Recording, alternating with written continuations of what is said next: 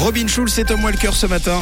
Il est 6h22, vous écoutez Rouge ce mercredi. Les infos au complet, ce sera 7h tout à l'heure évidemment. En attendant, voici un aperçu avec Tom. Le taser à l'étude pour la police cantonale après les interrogations au sujet de la police municipale lausannoise. Le Grand Conseil a demandé une analyse sur l'utilisation de ce dispositif paralysant par les policiers cantonaux. Rappelons que dans le canton de Vaud, seul le, dé- le détachement cantonal d'action rapide et de dissuasion et le groupe d'intervention de la police de Lausanne sont équipés de taser. Un Suisse sur 20 doit se serrer la ceinture à la fin du mois. On parle ici de privation matérielle et sociale, c'est-à-dire le fait de renoncer à une dépense parce que son budget ne le permet pas.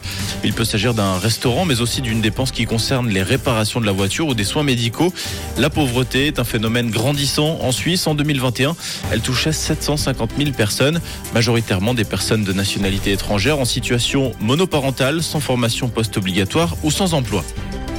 L'intelligence artificielle pourrait remplacer 30% du personnel administratif d'IBN. C'est 7800 personnes qui pourraient être menacées sur une période de 5 années, selon euh, son patron, le patron du géant de la tech, qui s'exprimait en début de semaine sur Bloomberg. L'Europe et la Suisse pourraient être touchées. La marque IBM qui emploie près de 10 000 personnes sur le continent. Et comme chaque matin, on vous donne rendez-vous dès 7h pour tous vos titres développés. Une couleur. Une radio. Rouge.